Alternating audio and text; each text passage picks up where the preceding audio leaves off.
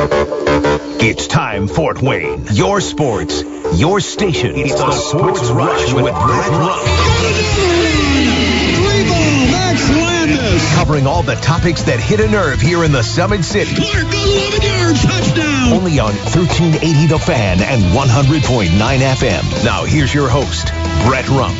the greatest, most interesting, most important person of all time. You are incredible! Listen to me. I'm older and I'm wiser. Yeah, well, you're half right. What is this, amateur hour? This is going to be huge. I believe this is going to be our finest hour. Just when I think you've said the stupidest thing ever, you keep talking. I think that's the worst thing I've ever heard. That boy ain't right. The simplest way to put it, I have problems. Welcome to the alleged show. I'm grateful. Scratch that, baby, I'm grateful. Gotta say it's really been a while, but now I got back that smile. Here we go, taking you home. I don't know if it's going home because I don't know how many people are actually working today. It is a President's Day holiday. This is the Sports Rush, your daily local sports fix, 4 to 6. I am Brett Rump along with Adam Lundy, our producer. We've got a big show for you today. Coming up, Dylan Sinn will join us. Of course, the Indiana Hoosiers and the Purdue Boilermakers both in action over the weekend. And we've got Don Fisher to break down the state of the Indiana Hoosiers. Big week for Indiana, taking on Michigan State on the road tomorrow night. And then the big one at Mackey Arena against Purdue Boilermakers.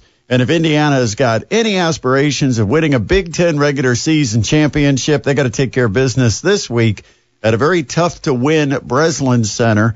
And then at a maybe even tougher to win Mackey Arena. And uh, and so we'll talk Don Fisher about the week that was and the week that is ahead for the Hoosiers. Our 15 minutes with Fish comes up at 520. Presented as always by Cruzy Automotive Service. Well, it was a big weekend for college basketball, and I think uh, what a way to top off a career for the seniors out at Purdue Fort Wayne. Jarred Godfrey, Damian Chong Qui, Bobby Planutis, and uh, Rob Petty all were recognized before the game. Those are four guys that number one start, number two have started for two years, number three have 22 years combined college basketball experience with two six year guys, two five year guys.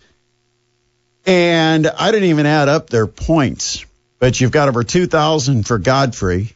You've got uh, like close to 1,500 for Planutis. You've got close to 1,500 for Chong Qui. Uh, another um, 600 or so, 800 for Rob Petty. So you've probably got, well, 5,000 for sure. Probably between 5,000 and 5,500 career points is what I would guess. But that's a pretty special group that's leaving Purdue Fort Wayne this year. And uh, what a way to go out. Yesterday, the Dons were hosting Wright State, a team they beat 88 to 80 at the Nutter Center at Wright State about a month ago. And, uh, well, the Dons had control of the game. In fact, they led almost the entire way. Wright State had never had the lead, but Wright State was able to get to a possession with 17 seconds left. And that's a dangerous position to be in because Wright State has Trey Calvin, and he's been a hero multiple times this year for Wright State. When you need a bucket, he has delivered repeatedly. And they isolated, left open an entire half of the floor so that Trey Calvin could have it one on one for the final possession, or at least what Wright State believed was going to be the final possession. And uh, and then the Mastodons kind of answered with some dramatic response. And so we uh, we were there for it yesterday. And of course, one of the nice things about being the home of Mastodons basketball on radio is we're also able to capture the audio. But before we hear what happened yesterday, it's it's interesting. It's almost like you've got to go back and think about what happened a year ago when the Mastodons played Cleveland State in their final home game. On February 14th, Monday night at the Coliseum, Mastodons hosted Cleveland State, who was the first place team in the league. And the Mastodons, well, it, it, it was one of those miraculous types of finishes that night. uh, as the Dons. If you remember, it was uh, uh, like a tie game or one point game. And then Coach Coffman called a timeout that he didn't have with like three and a half, four seconds left. And it resulted in free throws. It seemed to have put the game out of reach. And uh, fortunately, Cleveland State, I think, missed one of the technical free throws, which kept it a one possession game. But it was a three point lead for Cleveland State with like four seconds left, and the Dons had to go the length of the floor. So you kind of thought, you know, I think that technical might have cost us. But in the huddle that night, Damian Chong Qui patted Coach Coffman and said, Don't worry about it, Coach. I got your back. And Damian Chong Qui, despite what problems he might have during the course of a game, and he's had some really rough shooting nights. Okay, he struggled this year, and by his own account, he would admit that it's not been a, a typical shooting year for Damian Chong Qui. He struggled. He's been around 20, 21% on three point shots. But there's a reason the term Dame time exists. Oh, I know. You're going to try to tell me it's for Damian Lillard. Come on. No, it's for Damian Chong Qui. And he's proven it multiple times as a mastodon, including a year ago. And for those of you that don't remember, here's what happened against Cleveland State at the Coliseum on Valentine's night last year. It is Godfrey. Godfrey throws it in. Chong Qui, midcourt. Chong Qui with three seconds. Three pointer on the way. He got it! We're going to overtime. Damian Chong Qui hits the three at the horn, and it counts. That was one year ago, February 14th, 2022 at the Memorial Coliseum. Damian Chong Qui, a three that put it into its first overtime, a game that wasn't settled until three overtimes, and the Dons got the victory. And then the Dons went on to win their next five games and tie Cleveland State at the top of the regular season as champions of the Horizon League. So that was a momentum propelling victory. The Dons bounced off that shot, that win, and turning what seemed to be a loss into victory. And then they used it as as kind of a push through their final five games, including four straight wins on the road. I mean, that's not easy to do in conference play to win four straight on the road to claim the regular season championship with Cleveland State. Uh, and they had to get a lot of help. I mean, that game wasn't like the Dons evening up the record against Cleveland State. I think they were still two games behind Cleveland State at that point and had to get help, and they got the help. But uh, let's fast forward to yesterday. Mastodons led the entire game. Wright State got to within one and then got the ball. Last 17 seconds. Here's what happened. Calvin backing down on Chong Qui. Turnaround baseline jumper good with 2.8 seconds. Now the Dons, Chong Qui to midcourt. The three on the way. Got it! He got it! Damian Chong Qui just hit a 35 foot three. And the Dons win the game.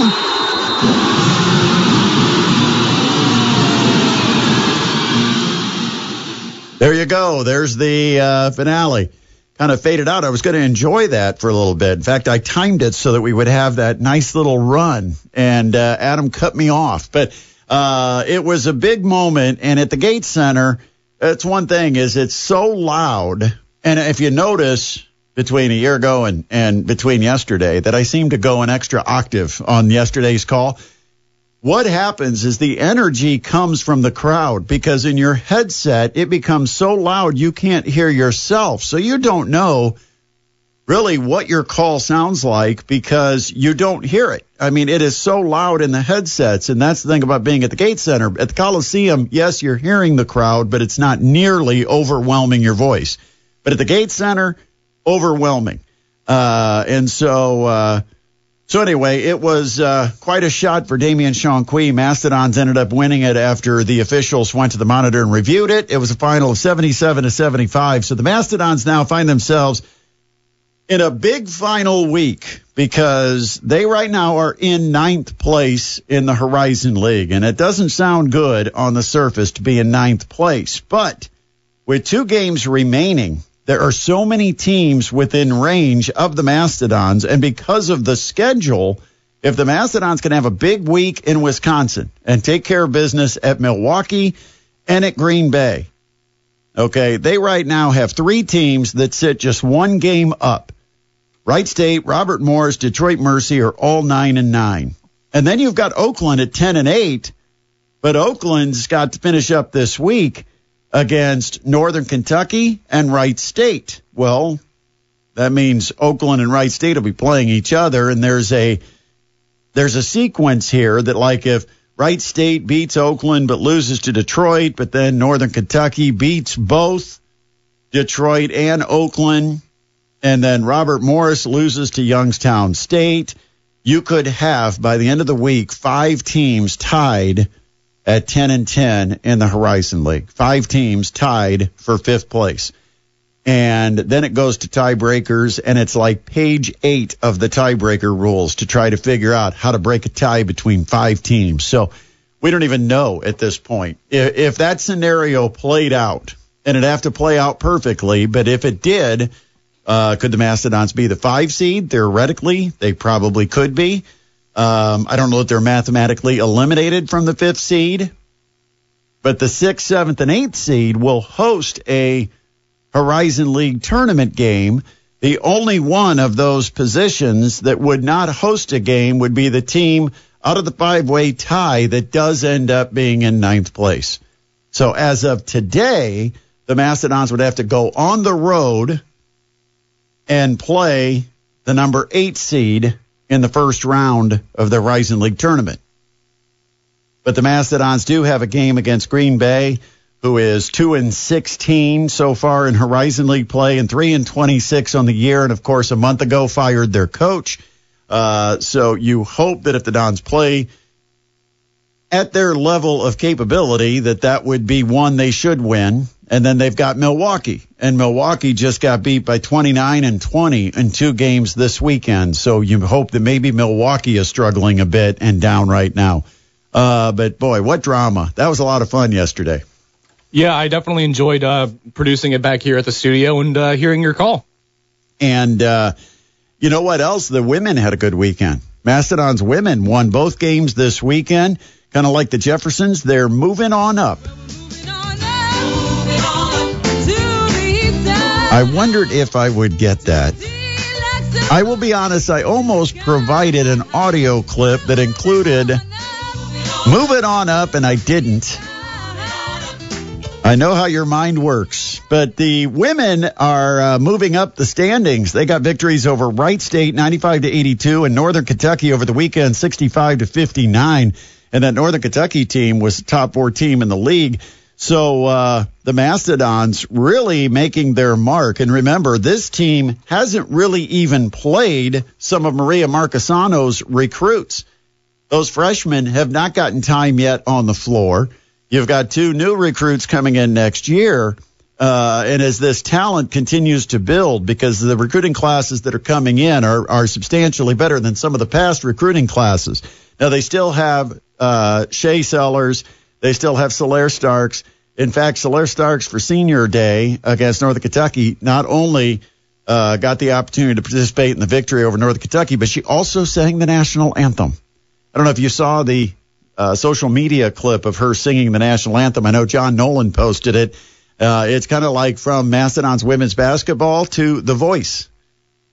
She is that talented. I mean, you should listen to it. It's unbelievable. She did a terrific rendition of the national anthem, and uh, and so the uh, Mastodons women who are also taking the trip to Wisconsin this week. I don't know if you saw the weather, but I guess we're going to have to leave a little bit early on Wednesday. There's a major winter storm heading into Wisconsin on Wednesday. Oh, geez.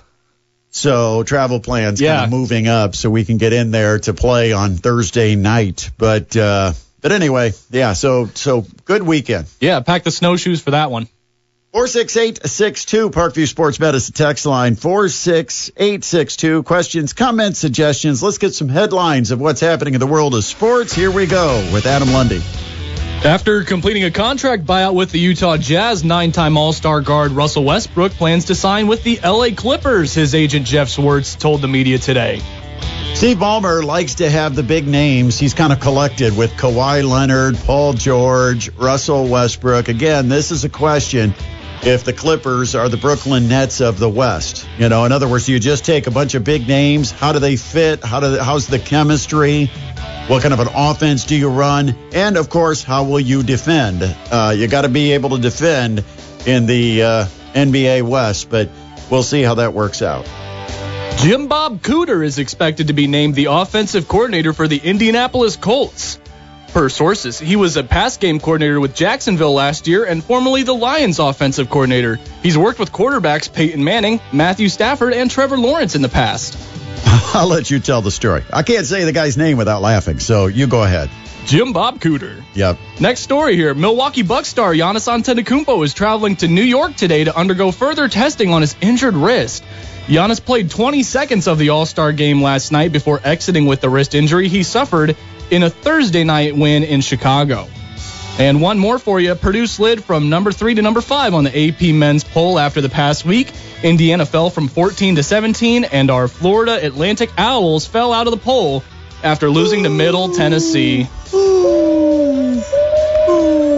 Yeah, sliding. There you go. There's your headlines with Adam Lundy. You know, there's a problem in the NBA, and the problem's very similar to what we've got in NASCAR. We'll talk about that when we come back. This is Purdue Fort Wayne men's basketball coach Jon Coffman, and you're listening to the Sports Rush with Brett Rump on 1380 The Fan and 100.9 FM. Go Dons. All right, go ahead. Let's go to the text line 46862. Adam, we've got a text that came in about the Mastodons. Go ahead and give it to me because I do want to respond to this. You can talk up Purdue Fort Wayne all you want. They are in an overrated program that plays in a weak league and they will never make the big dance. Maybe if they played Manchester every game, they could. That's probably somebody, number one, that's never been to a game because usually it's the fools who never even go to a game that have this type of an opinion. Uh, first of all, what leagues would you expect to be better than the Horizon League? Would you expect the MAC to be better? A lot of people's perception is that the MAC is a higher level league than the Horizon League. And oh, yeah, that's right. The Mastodons have a winning record against the MAC since Coach Coffman took over. What's the Mastodons' record against MAC opponents so far this year? Oh, that's right. They're 1 and 0 and undefeated against Mid American Conference opponents. Um, what uh, what is the Mastodons' record when they do take on teams like IU? I wonder if this guy's an Indiana fan.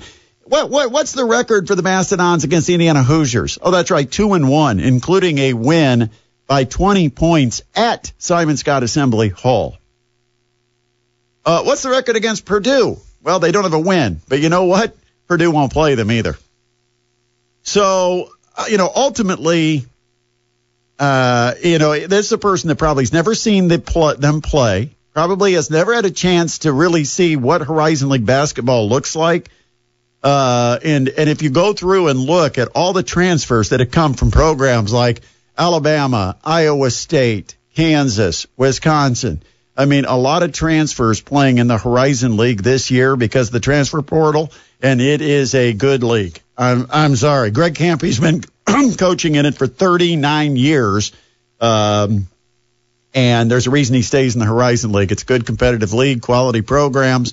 And yes, there are teams that go 15, 20, 25 years into their existence before they finally cross that threshold and they get into the NCAA tournament. That is not unusual. And, uh, and so, in fact, it always surprises me when I see teams that make it and they say, you know, the last time they made it was like 1997 or the last time they made it was 2002. And all I'm thinking is, okay, this is a team that we know the name of. They haven't made it for like 20 some years, but the Mastodons even haven't, haven't even been playing Division One basketball for that as long as some of those teams have gone as far as a dry spell. So it happens. But uh, I would suggest getting to a game, but this year it's too late. And if you don't want to go, because uh, you don't want to spend the money because you think you're not going to be entertained and you think it's going to be a lower level of basketball, Um, I'm sure Coach Coffman will set you up with some tickets. He's done that before when when people doubt the quality of play in the Horizon League, and every time he's done it, the person that we've talked to has come back and said, "I was wrong. I had no idea it was this level of play." It's a level of play that's good enough to beat teams like Indiana. Now, maybe it wasn't it wasn't a great Indiana team the year after they were ranked number three in the country when the Mastodons beat them. And that's the other thing is remember the Mastodons beat Indiana when they were ranked number three in the country. Four six eight six two Parkview Sports Medicine text line four six eight six two. I don't know who had a worse Sunday night, the NBA or NASCAR. Because for a casual fan, and maybe they've been watching football every week, and maybe they were among the three billion or whatever that watched the Super Bowl the week before. All of a sudden, having a Sunday where they're having to, to kind of channel surf and figure out what they're going to watch, and they ended up coming up on either the Daytona 500 or maybe the NBA All Star game and thought, oh, let's check this out. What an embarrassment to both leagues, both organizations. NASCAR, what did it take? Three or four times that they tried to finish that race? And every time they went green, they went yellow. And eventually the race ended under yellow, and they had to go back to video to figure out who was leading at the time the last yellow finally appeared. It took like 45 minutes or more to run the last two or three laps of that race. It was just an embarrassment. If you tried to check out, you know, the drama behind the Daytona 500, you were bored, you were turning away. It was just awful. And I don't know what NASCAR does to fix it, but I can tell you this there wasn't a casual fan that is now a NASCAR fan because of what they saw last night. And then you had the NBA All Star game. I would have rather gone to the Y and sat and watched a bunch of recreational guys play. Adam, I would have watched you miss threes Let's before go. I watched what happened last night. Man, That was embarrassing. That's not even basketball. And they're bringing that show to Indianapolis. Congratulations. Everybody's so proud and happy that they're hosting the All Star game. That's what you're getting, what we saw last night. Let's not even call it the All Star weekend.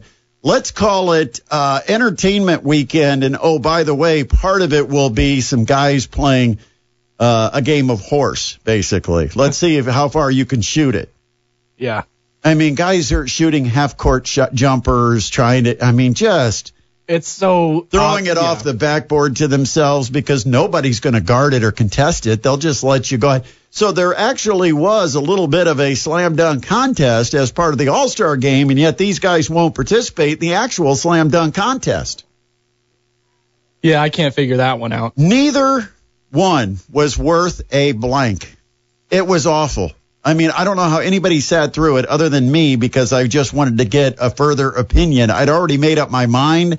I was just gathering more evidence watching that All Star game because I, I, I thought this is a joke. I mean, this is not the way the best players in the league should participate in an All Star game. What we, what I remember growing up with the All Star game was it was great to see Dr. J go against, uh, you know, Larry Bird or whatever the matchups might be because you'd see them going one on one. And it was a battle because these were competitive people who didn't want the other guy to show them up.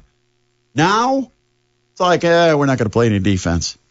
And let's score a couple hundred points. Let's shoot any three you want. Let you have any kind of alley oop or slam dunk. There was zero defense played in that game. It was worse than the Pro Bowl. And the Pro Bowl has since gone away because the NFL wised up and decided, I, I don't think this is good for the league and the, the PR of the league anymore. And the NBA is going to have to make their mind up. What do you do with this? Because that's a, a absolutely embarrassing night to throw on TV. And and let's be honest too, it was almost more of a concert last night. I mean, you had uh, apparently whoever sang the Canadian anthem must have thought that we were in Canada because the drama and the, the way she laid out that Canadian national anthem, it was like she was trying to make a record that was going to go viral. And then halftime, I have no idea. Like I tweeted last night, I said I never thought I'd say this, but bring back Rihanna because that was I don't even know what that was at halftime. Oh, I didn't even see the halftime show, to be honest with you. I, I did, and I wish I was with you. it, I don't even know what it was, I'll but they to- but they bill it for this big concert, and man, thank first of all, thank goodness it is Indianapolis that's going to have it next year because people in Indiana can have some say as to how this thing is put on. Because what the NBA is doing right now is completely killing future All Star games. They have completely destroyed the future of the All Star game, much like the NFL eventually killed the future of the Pro Bowl. You know, the one time one person played defense last night, it ended up in the other person getting really upset about it. Probably. Yeah, no, uh, Shai went up for a dunk, Shai Gilgeous-Alexander, and LeBron James blocked it. Oh. And then in the post game, Shai said, Oh, no one wants to play defense all game, but I go up for a dunk and LeBron Oh. wants to block me. Oh, yeah. I got something for you, LeBron. So, Yeah. Don't be messing with me and picking on me. how dare you play defense in the All Star game? Well, there was a little defense going on too on the one-on-one battle between Jaylen Brown and and uh, and what's his name uh, Tatum. Uh, But but uh, overall, it was uh, it it wasn't much of a game. No, It, it was embarrassing. I thought. Although your man did hit a three. He was 50% from the field with 11 points, two rebounds, and two assists. I think that's about what Halliburton had. there you go. Halliburton was sitting right around 10 or 11 points. Uh, but it was uh, um, ugly. Yeah, not not a fun thing to watch. 46862, Parkview Sports Medicine text line 46862. We got a lot of high school basketball we're going to have to talk about. Girls basketball semi state. Snyder will be thinking the what ifs for a very long time. Could you believe game two of that semi state? Now, we had game one with Snyder and Fishers. Snyder had a halftime lead. Fishers came out in the third quarter and really put it to Snyder in the third quarter. Snyder battled back, ended up making it a one point final. Of course, they hit a three pointer at the buzzer to make it a one point final, but 67 66, Snyder loses to Fishers. Fishers advances to the semi state championship at night. Remember, this is like the old regional format.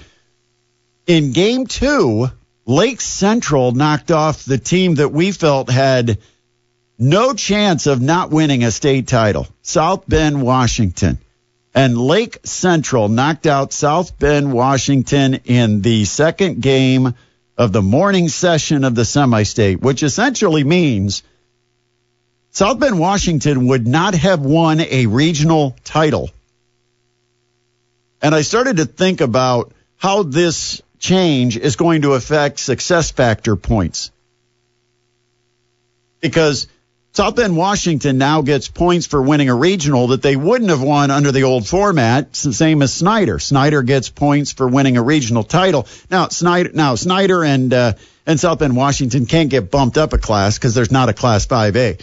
But I am wondering, is there some kind of an alteration being made to the success factor point system because of the changes that they're having with uh, with the system? But um, but anyway, Snyder could have had a very good chance to move into the state championship game if they just could have found a way to hold on against Fishers because Fishers ended up pounding Lake Central on Saturday night 41 to 24.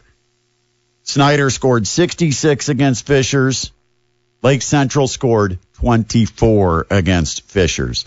Uh, tough one. And of course, we had the boys draw. We'll talk about that. We've got to get to Dylan Sinn. He's going to join us to talk some Indiana and Purdue basketball. That comes up next. You're listening to a Monday edition of the Sports Rush on 1380 The Fan and 100.9 FM.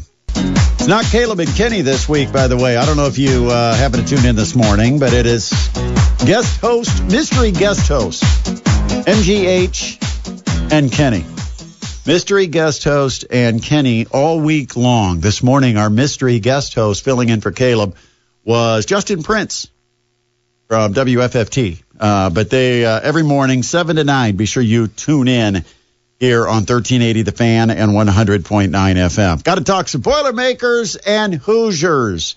We're getting into the stretch run, and Indiana has their sights set on the Boilermakers, and they've got a big head-to-head matchup coming up this weekend But let's talk first about what happened over this weekend. And we are joined on the guest line by Dylan Sinn from the Journal Gazette. And, uh, well, let's start with Indiana. They had the Saturday game against Illinois.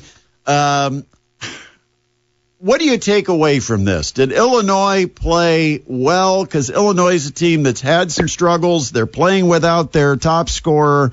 Uh, and Illinois gave IU a battle Saturday. What were the keys? Yeah, I mean the biggest key was was Matthew Mayer playing extremely well. He had had zero points the first time those teams played back in Champaign because he was sick. He came out and seemed like he had something to prove in that game. I think he ended up with 24, 16 in the first half, uh, and he was great for most of the game. IU put uh, three or four different guys on him at different points in that game, and it took until the very end for uh, Miller Kopp to really kind of take that role and, and be able to slow him down toward the end of the game. But no, it was just another it was another instance of Indiana winning a game that probably would have lost last year. Um, but at a certain point, you want to you want to uh, have some some uh, comfort down the stretch of these games. Having to come back every single game is is not ideal. But obviously, you're getting the win, and in the Big Ten, that's that's what matters. They're, they're, these are the wins that put you into the Big Ten, into the NCAA tournament with comfort, and not leave you on the bubble. I thought Miller Kopp was excellent against Illinois. He ended up being a team high plus nine, but he also had 12 points. He was four for five from three, four for six overall, uh, added three rebounds. I, I thought Miller Kopp played, if not the best game of the year for Miller Kopp, he was right up there. Yeah, I mean, and, and that's something that in the first half, he came into the locker room at halftime. Mike Woodson kind of gave him an earful because he had let Mayer get by him one too many times, and so uh, he had made those two threes in the first half, including one of them from about 30 feet. Um, but they wanted more from him defensively, and then he went out there in the second half, gave them more defensively, and made two more three pointers. And they want him to, to to shoot more. That was kind of one of the uh, mm-hmm. interesting um, segments of the post game press conference. Was Trayce Jackson Davis saying basically every time he gets the ball, I want him to put it up and Miller Kopp saying, "Well, I'm just trying to do what's best for the team," and and Trayce basically saying, "What's best for the team is you shooting the ball." yeah. Well, if you look at the percentages, Trayce Jackson Davis wins that argument, uh, and Trayce Jackson Davis has been winning most arguments, uh, whether it's in the low post or whether it's at the press conference, because another 26 point day for Trayce Jackson Davis, 12 of 19 from the field. Uh, Illinois bottled him up for a while, but then things kind of changed. What did you see that was different about Trayce Jackson Davis when he finally started taking over that game? Yeah, I mean, it was the same kind of thing we saw against Northwestern, where Jackson Davis kind of had a feeling out period where uh, Illinois played a completely different defense on him than they did the first time he faced Illinois back in January when he had 35 points. Um, and so they kind of they sent double teams at him. They kind of tried to change up their coverages. Sometimes double with a guard, sometimes with a second big. Sometimes they let him go one on one. It was just a matter of him kind of figuring out, okay, here's what they're doing. Here's how I have to adjust. That's kind of the way it's gone for him this year. Has been there's going to be he's not going to start particularly fast in a lot of these games, probably because he's trying to figure out what the opposing defense is doing, and it's always different. And then as the game wears on, and this was even the case against Northwestern when they lost um, he figures out what he's supposed to be doing. He figures out how to how best to attack that, and he basically has the answer for everything a defense throws at him once he figures out what he wants to do. Dylan Sinn joining us on our guest line. You know, Tamar Bates has to be thinking about Xavier Johnson sitting there on the bench, getting close to a return. Because if I'm Tamar Bates, I'm really concerned that those 16 minutes I'm getting right now are going to go poof and go away. And he's doing nothing to show that he deserves them. I, I just don't know what is. I mean, this guy was so highly um, thought of coming into Indiana, and we know he's had some personal things that he's dealt with. But minus nine, one for six from the field, zero oh for two from three. Uh, just seems to be out of sorts. Takes bad shots on key possessions. I, I don't get it. It just seems like he's completely disconnected of what Indiana's trying to do. Yeah, it's interesting because during the off season, what we heard a lot from Mike Woodson was Tamar Bates is playing basically as well as any guard we have uh, in camp, right? Like that was the word coming out of IU this this off season was that he was going to be significantly improved from the player he was last year, and there were signs that that was true at the beginning of the season. He had that those big games. 20 points uh, and 19 points against a couple of the uh, mid majors that IU played. Uh, earlier in the year, and he seemed like he was going to be a guy that you could count on off the bench to give you some instant offense, a guy who could get to the rim off the dribble, hit the occasional three pointer, and he's done that for some chunks of the year. Just recently, he just doesn't seem like he's he's fully tuned in with with uh, what Indiana needs him to be doing. They need him to be playing a role, and he's not really fitting into that role particularly well. Um, and it, it's it, it's hard for a scorer like him. He's a guy who his entire career has been, I'm the guy who's going to go out and get you a basket. It's hard to be that guy and get into a rhythm when you're coming off the bench. So I think that's something that if he were starting, he might be it might be a better scenario. But it, it's tough for him coming off the bench, kind of like Brandon Newman at Purdue is what I is what I compare it to. Dylan, let me just uh, make an observation and get your uh, reply to it because what I see with Tamar Bates is he's not a patient player. That uh, the ball rotates maybe one time around and he's wanting to attack. And sometimes he attacks right into traffic where he really doesn't have a real good uh, place or plan to do anything with the basketball. Uh, sometimes coaches will say you got to let the game come to you and, and be more patient. Keep the floor spaced. Look for the big man, Trayce Jackson Davis. Tamar Bates is, and this happens a lot with guys that are trying to earn more minutes, is they try to set themselves apart. Instead of being patient, they try to make plays and make things happen. And I think that is putting Tamar Bates into really bad decisions and uncomfortable places on the floor. I mean, that wouldn't surprise me at all. I, I think that, that that's a very fair uh, kind of read of what the situation is. I think he is trying to earn more minutes. Um, and there have been games again this year where it looks like it's looked like he's deserved them. He he got into the starting lineup above Trey Galloway for a couple of games earlier this year before they switched back. Just because Galloway is a, is a more consistent player, he's a better defensive player right now than Bates is. You would like to see him be more of a, a drive and kick kind of guy, someone who beats his man off the dribble, draws the defense into the lane, and then kicks to open shooters, kind of like what IU has with a Galloway or with an Xavier Johnson when he's healthy. Um, and he just hasn't been that guy this year. I, I can't. I, there, there, there are not many times where you see him get into the lane and then set up a shooter for an open three. I think that's the missing piece of his game right now. Yeah, I don't think he's a. I don't think he's a great passer. I mean, I think he's a guy that's done most of the scoring through his career. But now to be that guy that you just just described, that's out of character, and I don't know if he's learned that role well enough at this point. All right, so Indiana goes to Michigan State. I expect the Spartans learned from the first meeting, and Trayce Jackson Davis is not going to have one-on-one coverage this time around. I, I would expect the same because we saw the same thing when Michigan State played Purdue for the second time. They they gave Zach Edey everything he wanted the first time, and Purdue won that game. And then the second time, they kind of gave in and were like, all right, we don't like double teaming the post, but we'll double team because Zach Edey is just that good. And I think what we found is that Trayce Jackson Davis is one of the very few other players in the country besides Zach Edey who demands that kind of attention. You can't leave him one on one, even if that's what your defense usually does, because he'll just eat you alive. And so we saw that with Illinois, uh, where they they uh, single covered him the first time and then threw a bunch of double teams at him on on, uh, on Saturday. And so I think we're going to see the same thing with Michigan State, where they have the kind of uh, length uh, in their in their lineup to run the same defense that Northwestern did, which is basically double him with two bigs and make it hard for him to survey the court and get a pass off. Dylan, you've been to a lot of these visiting arenas. You've been to Illinois, you've been to Michigan, you've been to Ohio State, you've been to Mackey, uh, Simon Skjodt Assembly Hall, but the Breslin Center everybody you talked to said that that could be the most intimidating, difficult environment for a visiting team. What is your take and your perception? Which, which venue, if you were a visiting team, would you least like to play in?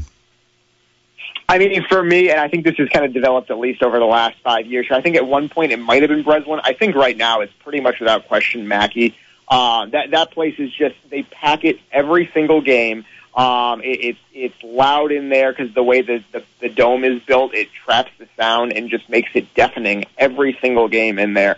Um, and I, I think as as much as we hear about the Breslin Center, as much as Assembly Hall can be kind of cacophonous when the when the place is filled, Mackey the, the the floor is just higher there. Every single game, it seems like the opponent is just coming into it to to use Matt Painter's term, a beehive. What uh, what did you take away from Zach Edey being more the Zach Edey that we know and Purdue fans love on uh, Sunday?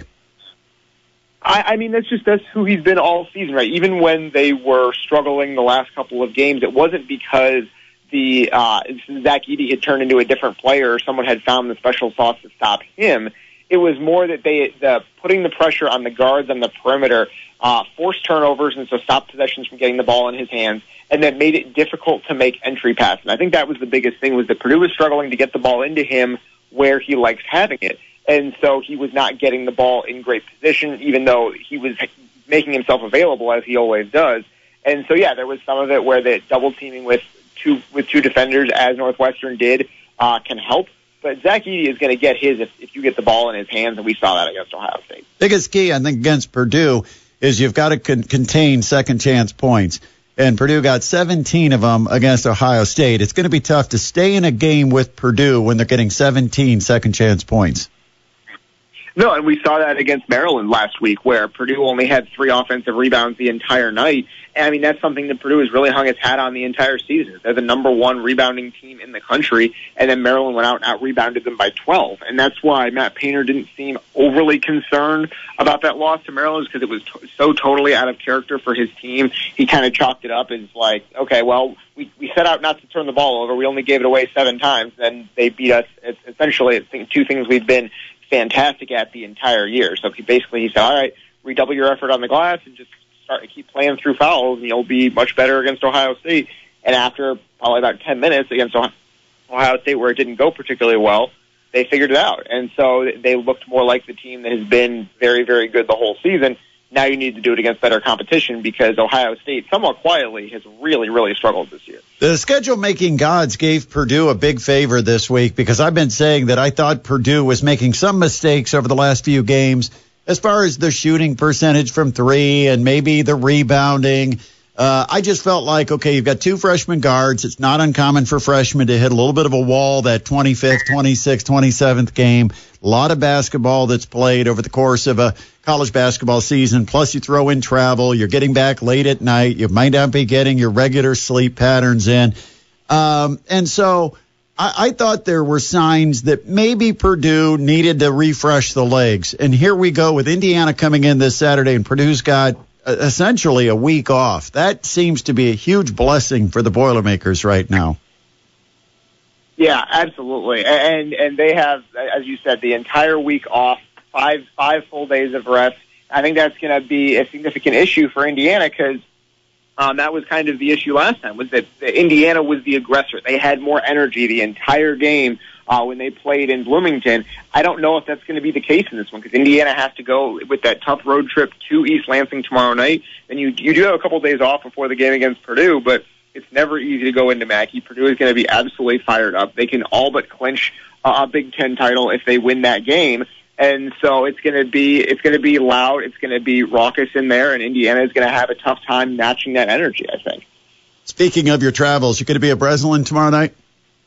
I will be at Breslin tomorrow night. Indiana trying for its 20th victory. There you go, and uh, be sure to check it out online or in print at the Journal Gazette. Illinois always appreciate you. Thanks so much.